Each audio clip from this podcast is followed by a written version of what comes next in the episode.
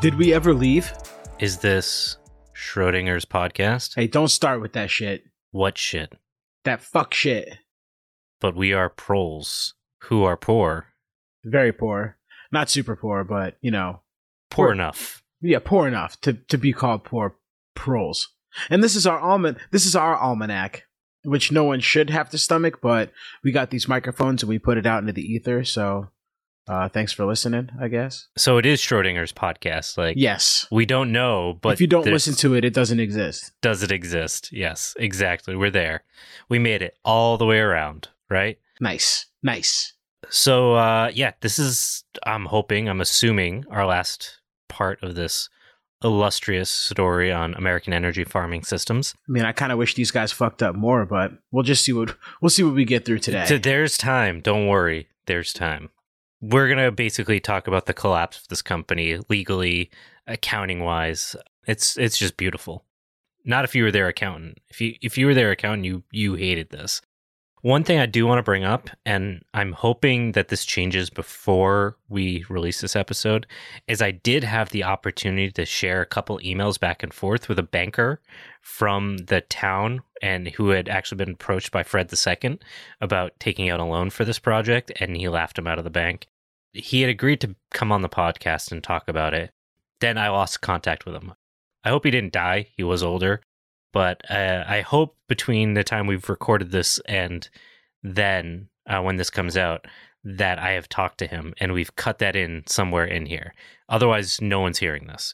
But if I didn't, I do want to just bring it up because it was super awesome to like get that firsthand experience of like, no, he's exactly what you think of. Like I, I talked to him.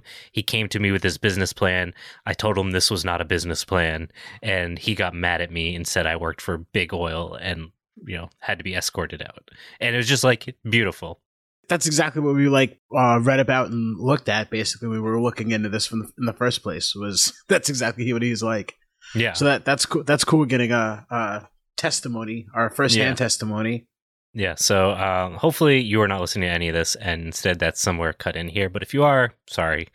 So let's talk about this period, right? When the day of reckoning, right? When they knew their business was about to flop.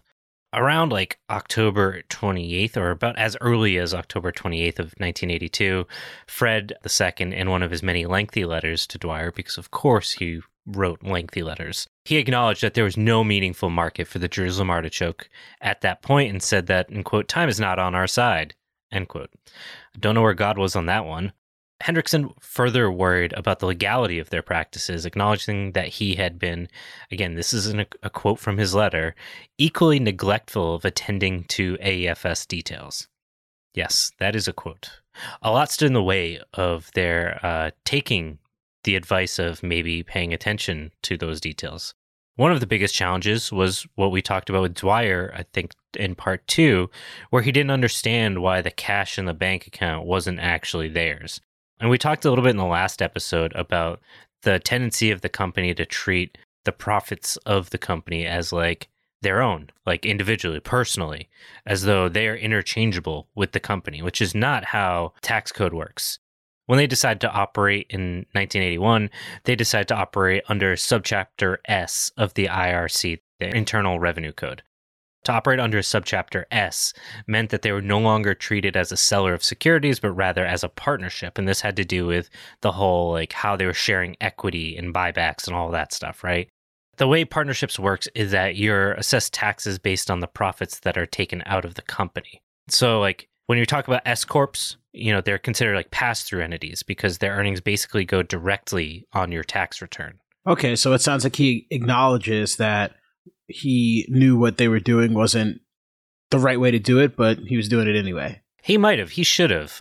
So like S corp, like usually if you have like a small business and it's like literally your, you know, Elliot's painting company, and you it's just you as the employee, and you go paint houses and they pay you and blah blah blah. Usually file a Schedule C. It's an individual proprietorship. The alternative to that is to do an S corp where you have this pass through, and the idea is basically there's some tax benefits to that. I don't want to get into that. Not really important. Point is that they didn't really understand taxes. If you take money out, say because the company is about to fold, like in their example, all that money taken out is suddenly taxable. And there's reasons why sometimes you can or you don't have to take out all the money for a business. I'm not going there right now. So now in the spring of 82, they had this whole issue about with the auditing firm that they basically were like, listen, you guys don't know what the hell you're doing. Your accounting is is a disaster. Your business practices, you know, we talked about in the previous episode that they didn't understand the concept of like arm's length transactions. They weren't doing any of those things. They weren't separating themselves from the business at all. They were just like a disaster. Um, so the first accounting firm probably said, "We're not going to represent you unless you do all these things." So they got rid of them. Now, among the things pointed out in this audit was the fact that the owners had taken from the company a million dollars more than it had earned. Again, remember what we were talking about. They've got this cash, but it's earmarked for buying these seeds back from their growers, right? Of the million dollars that over, over a million dollars that had been taken out more than it had earned, 945,000 had gone in advances to Dwyer and 142,000 had gone to Fred II. In July of 82, after this first accounting firm parted ways, surprise, the second accounting firm said the same exact thing because they didn't know what the hell they were doing, and the accountants do. That auditing firm was also ignored. And, you know, clearly they don't understand business the way Trump Dwyer does, right? In his grand testimony, um, when the auditors were testifying on like the state of the finances at the business, one of the auditors testified that his firm's pleadings and warnings about the irregular withdrawals were basically ignored by Hendrickson and Dwyer, and uh, they wouldn't commit themselves to a schedule of repayment, and they even canceled the completion of a financial statement in the spring of 1982. So they spent all this money and then just opted out of paying it back. Yeah, and you know what? Like, here's the thing. When your business makes over a certain amount of money, you have to file financial statements. Mhm. Uh, like, it's not an option. And they're just like, nah, we're good. We're fine. We don't need this. We'll do that next year. Yeah, like no, that's not how it works. I like it. I Yeah. think it's. I think that's funny. That's this is my favorite part of the story so far. um, so the IRS was obviously like, yeah, no, here's your bill. But before we even get to that part, in the spring of 83, the business is still less than 18 months old. All of this has happened in 18 months. With AFS facing a severe cash flow problem because suddenly they're owing those second year growers some seed money and they've spent it all on Dwyer's little, we'll talk about that in a minute. And they've also got this Attorney general breathing down their company's neck because they've been doing so many th- illegal things. They had another emergency audit. On the basis of their work, the audit company noted that AFS was, in quote, inauditable and gave them basically a checklist of all of the very serious legal business violations. So it was. It was such a shit show. They couldn't even like quantify it Yeah. with with the audit. They're like, this is just, this is too much. They we just gave. can't. They just gave him the rule book and and circled the title in red and was like, "You did all of this wrong." Yeah, they just handed the book and said, "Read this, please, for the love of God." So the firm stated that the owners mixed company and personal funds, which we've kind of talked about, made frivolous use of AFS money, used corporate money for personal advances and payment of personal credit cards, showed no accountability for funds borrowed, lacked job descriptions for things that they spent money on, didn't regulate any purchases, as in any checks or balances, and they didn't keep any proper books. As if that weren't enough, Ribbons, one of the accountants, remarked that he was unable to identify AFS's practice with a common ownership and even cautioned that the company might be considered a pyramid scheme. You don't say. Yeah, right? Who could have seen that coming? So, no sooner did money begin to flow into the coffers that the owners began to treat it as their own. So, for example, on October 2nd of 1981, way at the beginning of this 18 month shit show, the company's checkbook was already overdrawn, three weeks in. On October 30th, Dwyer withdrew $10,000 from AFS for personal needs. Now, throughout the entire time of the company, Dwyer managed to take $1.7 million in draws, loans, advances, while his company, Dwyer Inc., the construction company, took another $1.6 million for services and other uses. Now, Fred II, being the ideological purist here, definitely wasn't as bad. And um, he started off very small with withdrawals, but by the end, he'd end up taking around uh, seven hundred and seventy thousand for his own personal expenses. So between the two of them, they they took about four million dollars. They also started themselves with salaries of $75,000 each per year in the fall of 1981. But by the fall of 82, they were giving themselves quarter million dollar salaries a year. Again, 1982, and that made them the best paid managers in all of Minnesota. So it's like the big shart, the big choke. The big Sharda joke. It works on so many layers.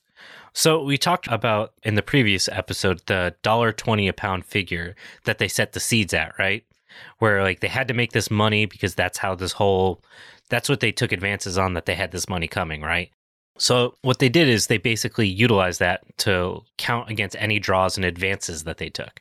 So they counted both their past, present, and future sales against advances out of the company bank accounts. Now, this is like a really brilliant way on paper to like basically look like they're being smart. And the idea was that they would use the company funds to put down payments on things like personal farms, which they in turn rented back to the company at the handsome rate of like $200 an acre, which is like multiple times higher than the rate that was going on in Minnesota at the time. So they were drawing money both ways. They were borrowing money from the company to buy the farm and then making the company pay them to use said farm. And we talked about this whole idea of like arm's length transactions, right? They weren't doing anything to try to put a middleman in there. While they kind of would leverage the idea that it was being used for like crop research or creating a needed seed bank or anything like that, it also made it so that Fred II and Dwyer both owned a whole bunch of farms really quickly. Okay, and it sounds like from the sums that you had mentioned earlier that Dwyer probably milked this like quite a bit. Yeah, he was terrible. In a, in a grand jury testimony, one employee claimed that Dwyer Inc., his company, bought seed at 25 cents a pound and then sold it again under the name Dwyer Inc. to AFS for 50 or 60 cents a pound. So he just doubled his money by making himself the middleman to his own company. now, Dwyer had AEFS employ his wife, who had the power to sign AEFS checks, two of his three sons, his uncle, his brother in law, and friends and acquaintances. Dwyer Inc., which charged AEFS premium prices, reciprocated by borrowing 600000 in operating loans from AEFS without offering any assets to secure the loans. So they were charging a premium and then making the company give them loans with no accountability if he never paid them back. What could go wrong? I mean, it sounds like a, a perpetual, just self funding ATM machine. Yeah, what could ever go wrong with this business model? I just said ATM machine. That's an inaccurate acronym. An acronym? It, yep, I did it. An AT machine. A fucking ATM, damn it. uh, so yeah, they, they, did a whole bunch of cra- shady shit, and we haven't even talked about my my favorite character, Reverend Kramer. In the spring of 83, with Dwyer's full support, Kramer, our, our good reverend, God fearing televangelist, created a lending fund for growers who were considered to be a, too great a risk to receive a loan from AEFS. Which, like, I want to know what is considered too great a risk for these idiots. Normally, under the presidency of his son Tim and bearing Kramer's spiritual stamp, it was called the Challenge Fund, for those curious. The fund provided Kramer with a means to get rid of the company's excess seed at no cost to himself or Dwyer. The fund gave seed to growers in exchange for interest on the seed and a two year partnership on growers' future Jerusalem artichoke crops.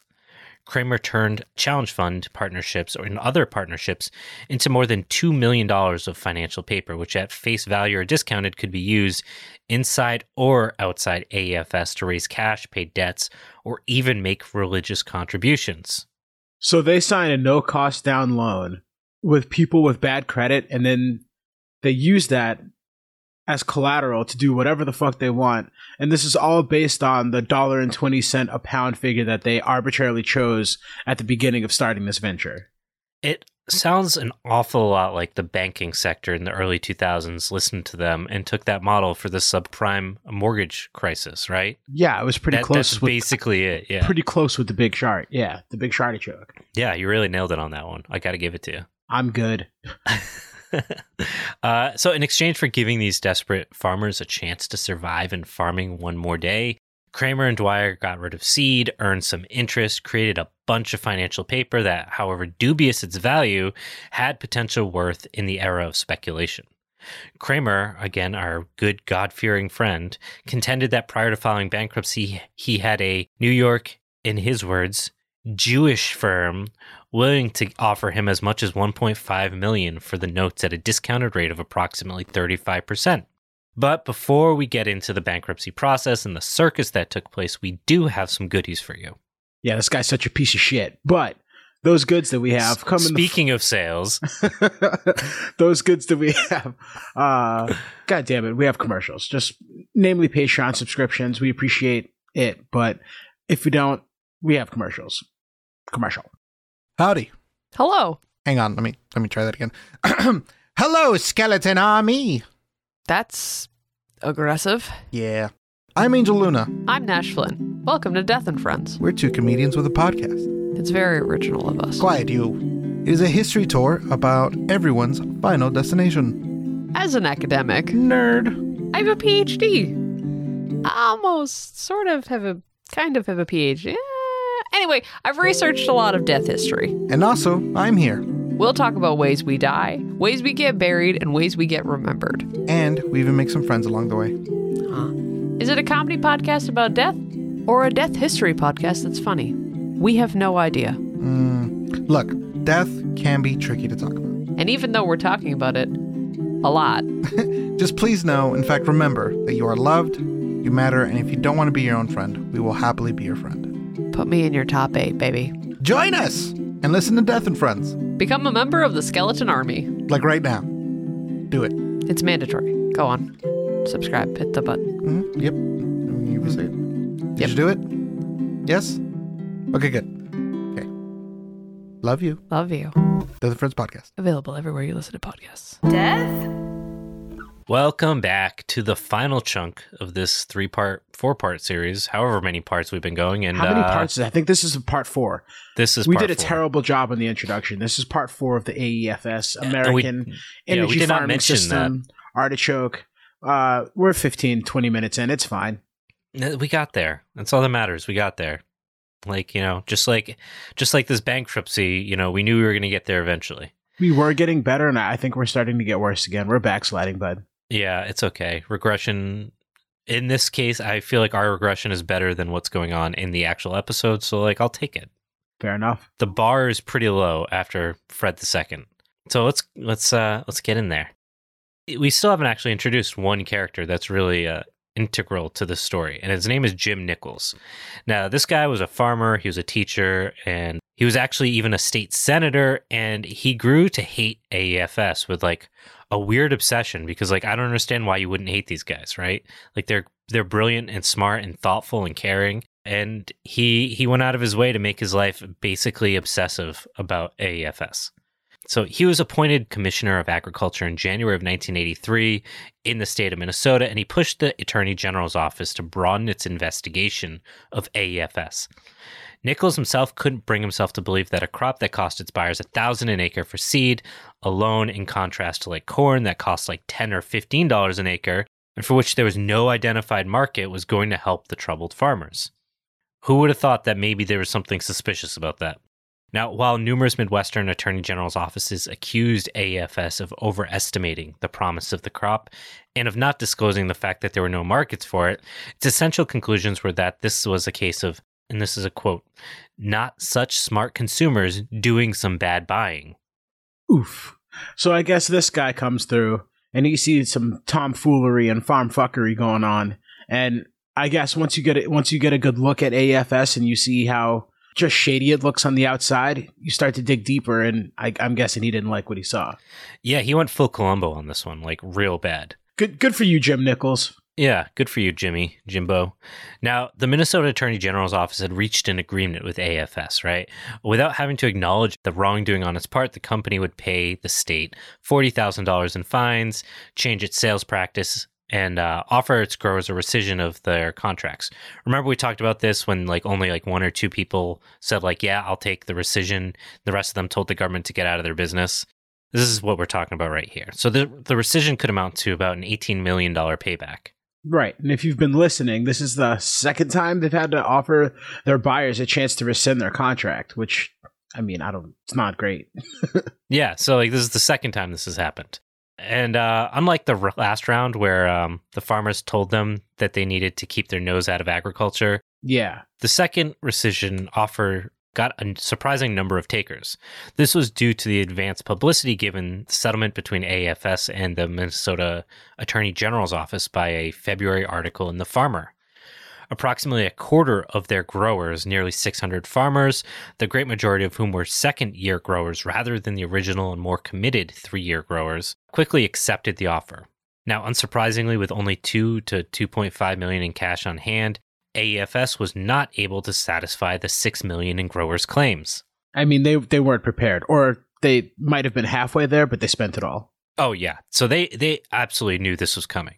Since the late fall of 82, Dwyer, Hendrickson, and Kramer had already begun to prepare their own lifeboats. As the company's legal problems mounted in their efforts to transform the artichoke into a viable crop failed, each already had begun to look beyond what came from AFS. On December 31st, 1982, the last day of the year, New Year's Eve, Hendrickson, Fred II, took a cash advance and loans for over half a million dollars. So out of that 700,000 we talked about, half of it, like 500 of it came right then. As bail. Yeah, basically money. like like how do you not think that's suspicious? Now, Kramer, our good friend the Reverend, took another 280,000 and Dwyer, the king of theft, took 687,000 for both his business and himself. On the very eve of retaining a bankruptcy attorney on May 10th, Dwyer, Hendrickson, and Kramer took almost everything left in the coffers, which, by the best calculations of their prosecutors, was about 686,000. Among their distributions, they gave their attorney's firm cash for future legal fees and the accounting firm to handle the bankruptcy. The remaining 400,000 that they had, they split among the three. Okay, so the IRS didn't notice any of that. Yeah, I mean, the government isn't great at all the things it does, but uh, when they know you've got money you're hiding, they're going to notice. That's what I thought. That's what I thought. Yeah. Yeah, usually, you know, I don't know. Who knows? The evening of May 20th, 1983, the annual assembly of the AEFS Christian Family of Growers had its last supper, much like Jesus, obviously, So, do you think they were all sitting on the same side of the table? with Fred II with a cup of wine. Yeah. Who the fuck eats dinner like that? Fred II. That's who. I just think it's weird. Maybe Fred I came to them in a dream.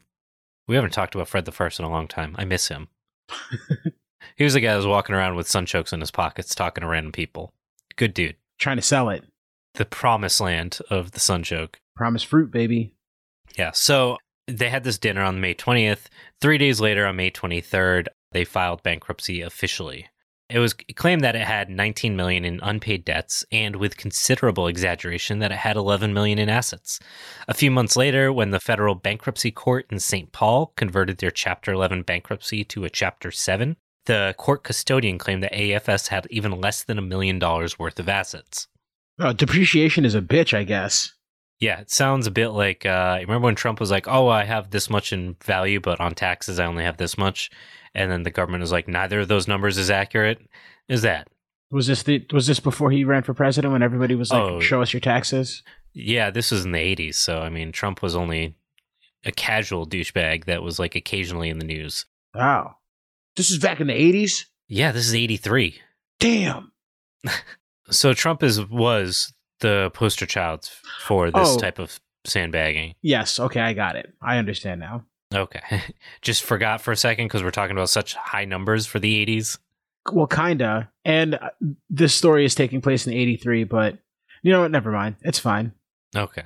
So these final days for AFS were really a perfect case study of the legal actions that Dwyer and Hendrickson had learned up to this point. This is something reiterated by District Attorney General Peter Casall from McLeod County when he would charge cases against Dwyer, Hendrickson, and Kramer after the finalization of the AFS existing.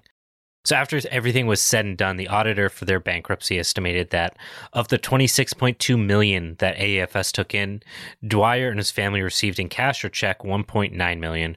Fred received 680,000 and Kramer along with a few others we don't talk about got another 2.3 million. So out of the 26 million about 5 million went directly into those bank accounts. Okay, so I thought it would be a little bit worse than that. That's not. It's not terrible for what they had their hands on, Uh, but it also sounds like they ran their business into the ground. Also, while taking out money.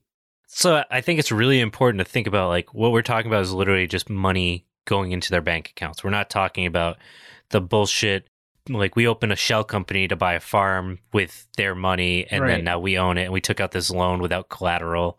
So like the business can't come back and take it back. So like the business doesn't have any asset in that farm because there's no collateral. Mhm. So like that doesn't include all that shit. So this is just like the raw, terrible, like not hiding anything, just being like, I'm taking money. Just taking raw money, raw dog in that shit. Also, it's worth remembering that like every meal, every plane ride, every French trip that they took, cars and so on, those are not cash or check received. While we don't have a clue at what those expenses were, it's suspected from people that have done some research on this that about 75% of the money that the company received of that 26 million was spent in this way, like just bullshit that didn't have anything to do with their business. That's so awesome. it's so bad. It's awesome. So, as the growers became increasingly aware that something was wrong before the bankruptcy announcement, reacting to the Minnesota Attorney General's findings right before that, three year growers sought an alternative path to AFS. Now, I warned you of this earlier. So, in June of 1983, the Minnesota Artichoke Growers Association, which went by MAGA, was formed in order to make sure Minnesota growers were represented at the July bankruptcy hearing Yo, fucking MAGA. Right? Fucking MAGA showing up in 1983. So, starting in 1984, the government filed a succession of liens against Dwyer's properties, even his house, for which AEFS had made payments towards his mortgage. Normal business stuff, right? Normal business stuff. I don't know about you, but my company pays my mortgage too. Like, don't they? I guess, but isn't it fucking arm's reach because they're not doing it illegally? yeah, about that. They pay you, would you pay your mortgage? Yeah, they do both, and it's not taxable because you didn't pay. You didn't get it in your paycheck. Obviously, that's how that works. Sweet. That's totally not true. Don't don't listen to that advice. That is not legal tax advice. The so they we need so many disclaimers. this episode don't take any tax advice from this episode. How much is a legal all. team? Do Oh we have any God. lawyers? Does We anybody don't wanna, have a lawyer. Does anybody want to pro bono Andy? I'm gonna need it. Please, if you're listening and you're an attorney, please check in with us. We're not fine. So uh, during this time, when this succession of liens started taking place against Dwyer's property, they uh, garnished 130,000 in funds held in a Colorado bank for Pegsons, a new contracting firm owned, as the name indicated, by Dwyer's wife Peg and their two oldest sons. I love the name Peg. It's so fun. Pegsons, though, like your sons are getting pegged, or is Peg pegging sons? Are you using it as a verb? Could be. Could be both. Peg is pegging Pegsons. I don't know. That's terrible. And I don't know what I don't even know what your internet cookies look like.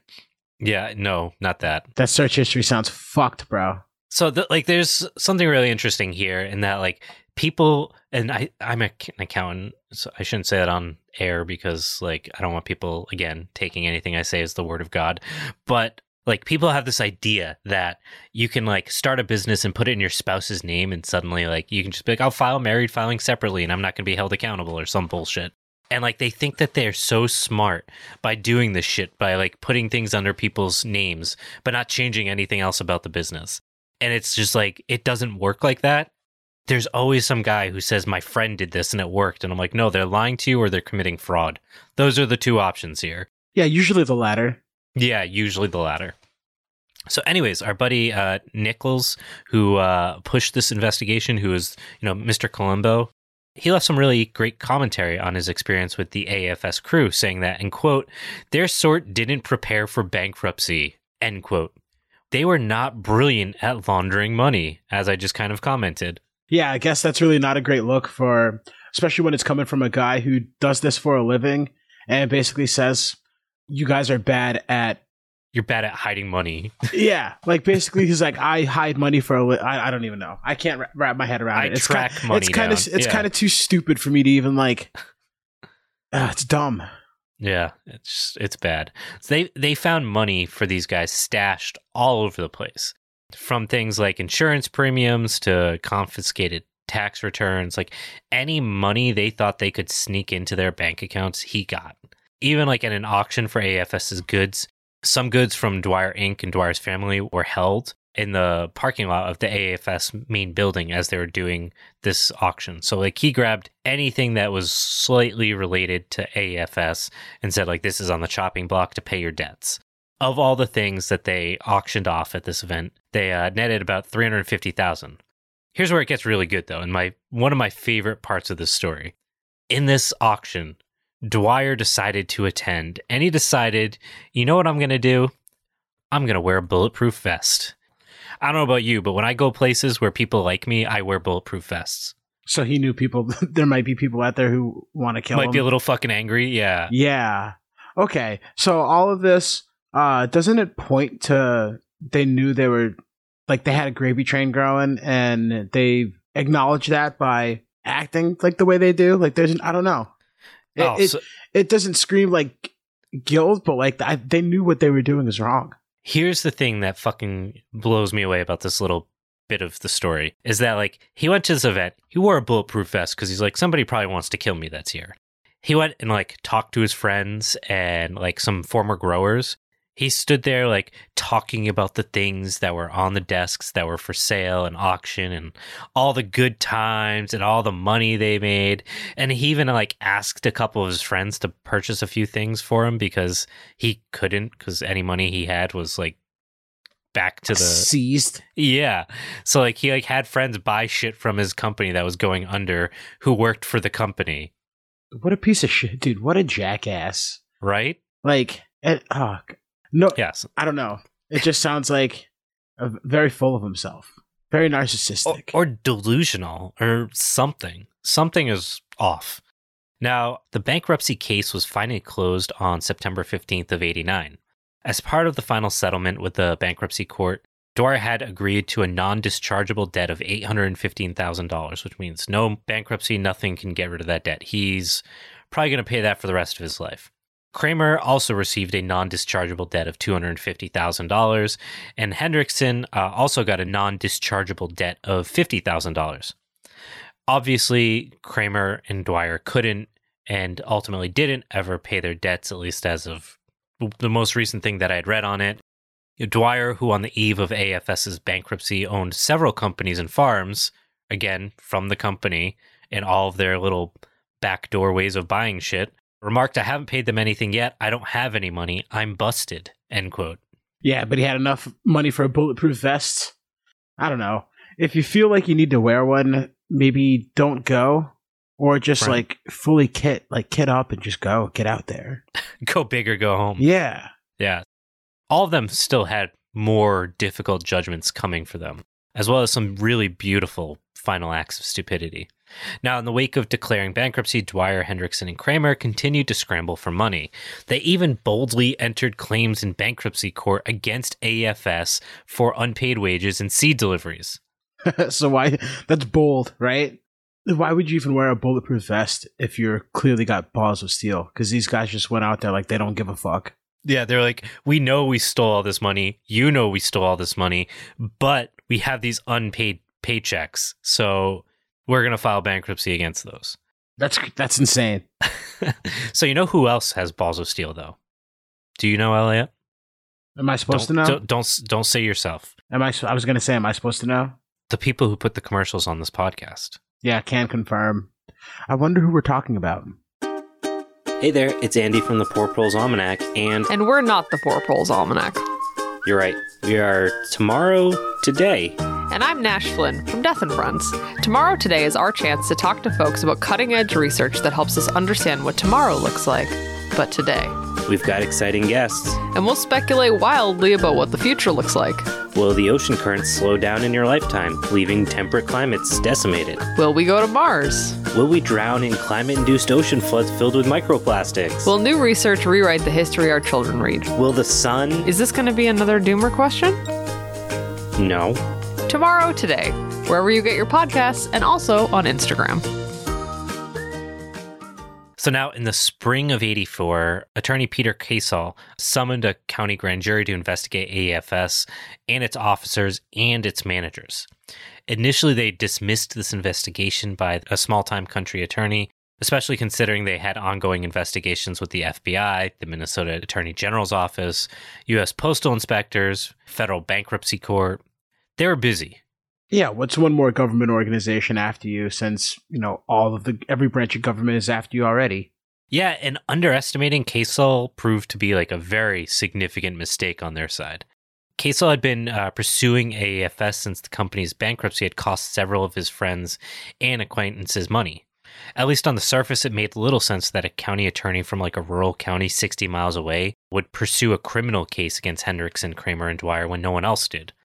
Altogether, irrationally, the three men suspected that Kaysen was the agent of someone else. Oil. So they they uh, actually postulated that he was a pawn of Hubert Humphrey III, who in turn was an agent of Dwayne Andreas of the corporate agricultural giant Archer Daniels Midland.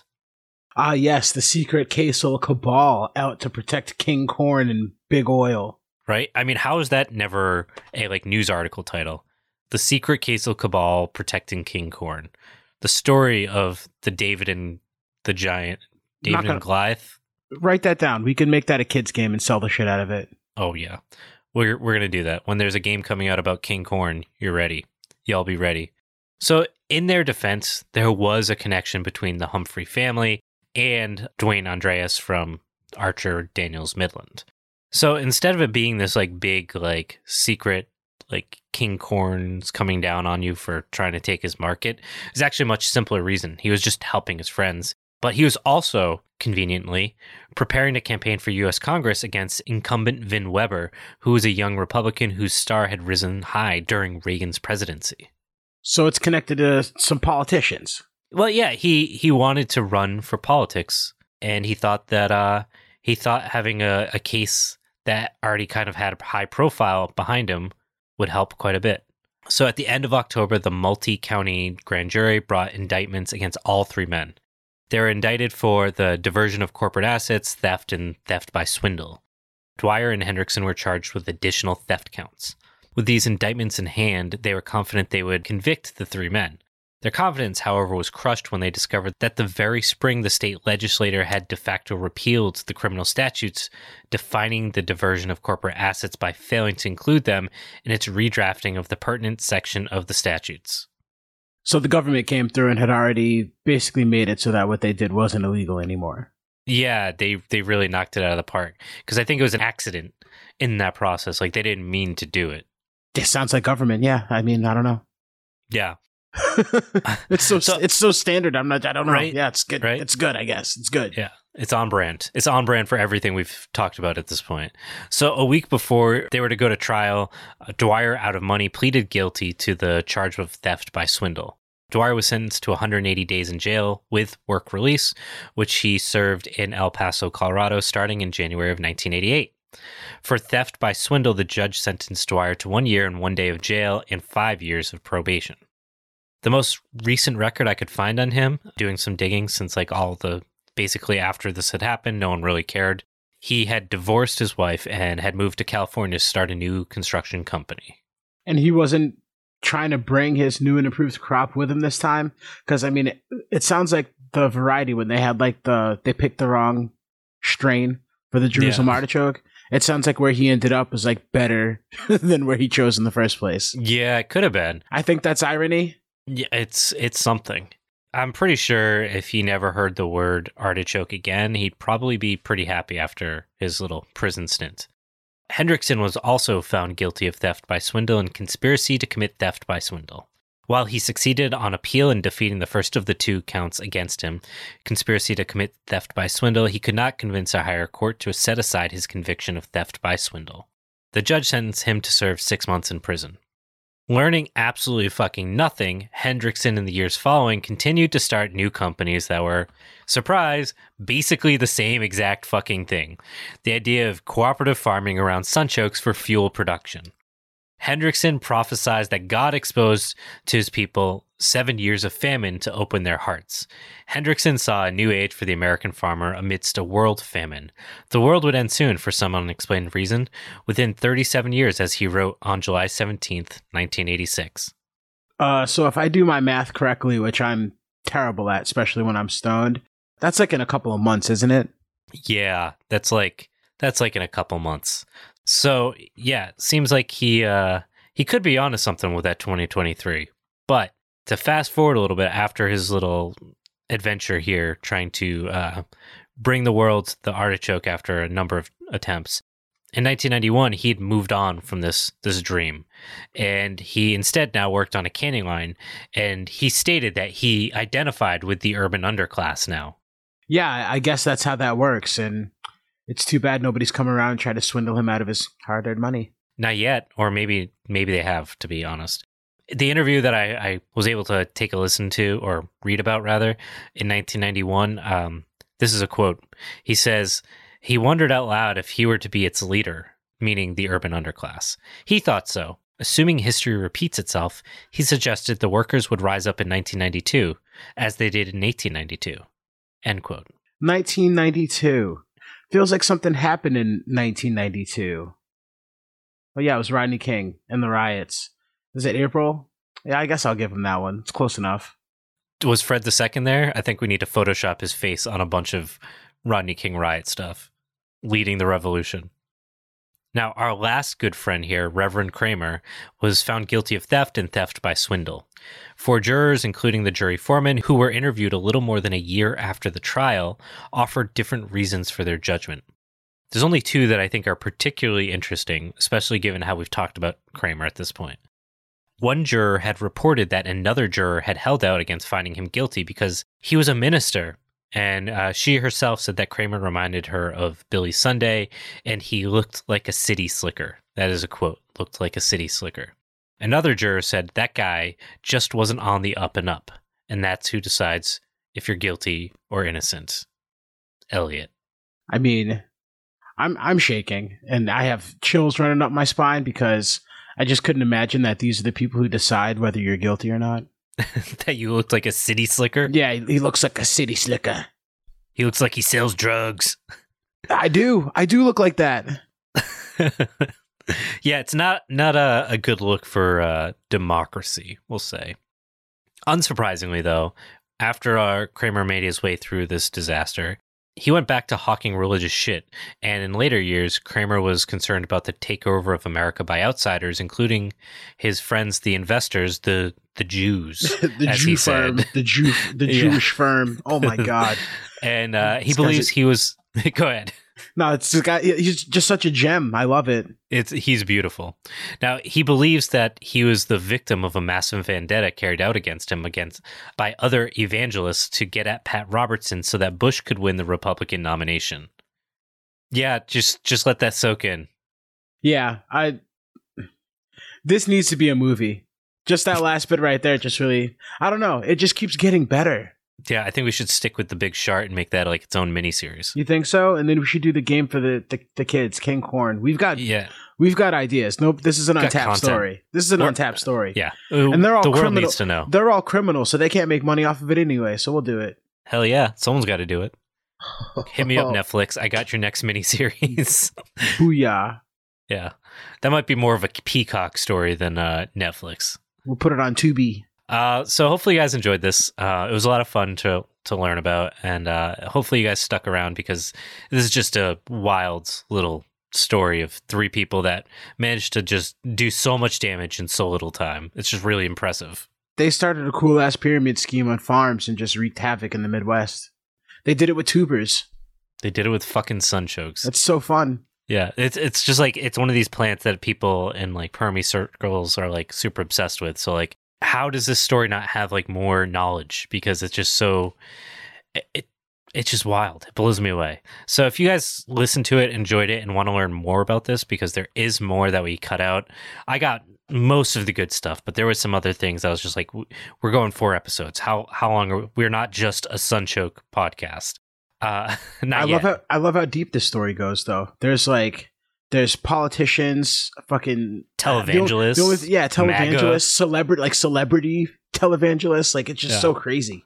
Yeah, we didn't really even talk about his. Um, did we talk about his um, hospice nursing care facilities that all went under? God no, we didn't. Oh, we that didn't. sounds fucking Shit. horrible. How did we miss that? So Reverend Kramer, he um, also owned a bunch. Like one of his things that he invested heavily in was like nursing homes, and his whole business went under because they were ran terribly, and they were down in Texas. And part of the money he was pulling went down there to keep that business afloat as long as he could. And basically, he would just show up randomly, and people are like, "Who is this like dude that looks like a pimp from Minnesota down here trying to like tell us how to do our job?" So yeah, there's there's just so much to this story. If you want to learn more, Who's this Uh, city slicker? Yeah, who's Dude, the I- city I, slicker? I, want to make fun of it, but that's actually really scary because people like if people were in that man's care, they probably died. So th- there's more criminal activity in there. Oh, like that's yeah. that's crazy. It's crazy. So, so this dude Joseph Amato wrote this book called The Great Artichoke Circus. Go check it out. It's it's chock full of good content, and um, you'll you'll be so tired of hearing about sunchokes, but you'll probably have a lot of fun. So hopefully, you guys enjoyed this. yeah, that's insane. Thanks for thanks for sticking along with the ride. That's a long four parter, but we had We to get it. it. all. We had to get it all out. Our first four parter. Thank you guys so much. We will see you next time. If you enjoyed this, please please give us a review on iTunes or Spotify. It's super important. Um, it just makes us stand out a little bit more. We are just cranking away. We've got so much more fun content coming. Elliot, what are we doing next week? Do you know? I, I don't even know what year it is. We, we said we, it we established that two, like two paragraphs ago. Oh, we've got a great, a great one. That's going to be a multi-parter too coming up. Uh, Efrain Hernandez. We're going to be talking about Mexico's Green Revolution and student rev- uh, revolts, and um, yeah, it's going to be a good time. nice. Well, Yeah. that's Andy. I'm Elliot. We might have Matt next time. Is Matt here? He's not here. No, we He's miss not here on this one. No, he, he's too we'll- busy for us, I guess. We'll get him in on the next one. Yeah. This So is the Poor guys. Almanac. Later, y'all.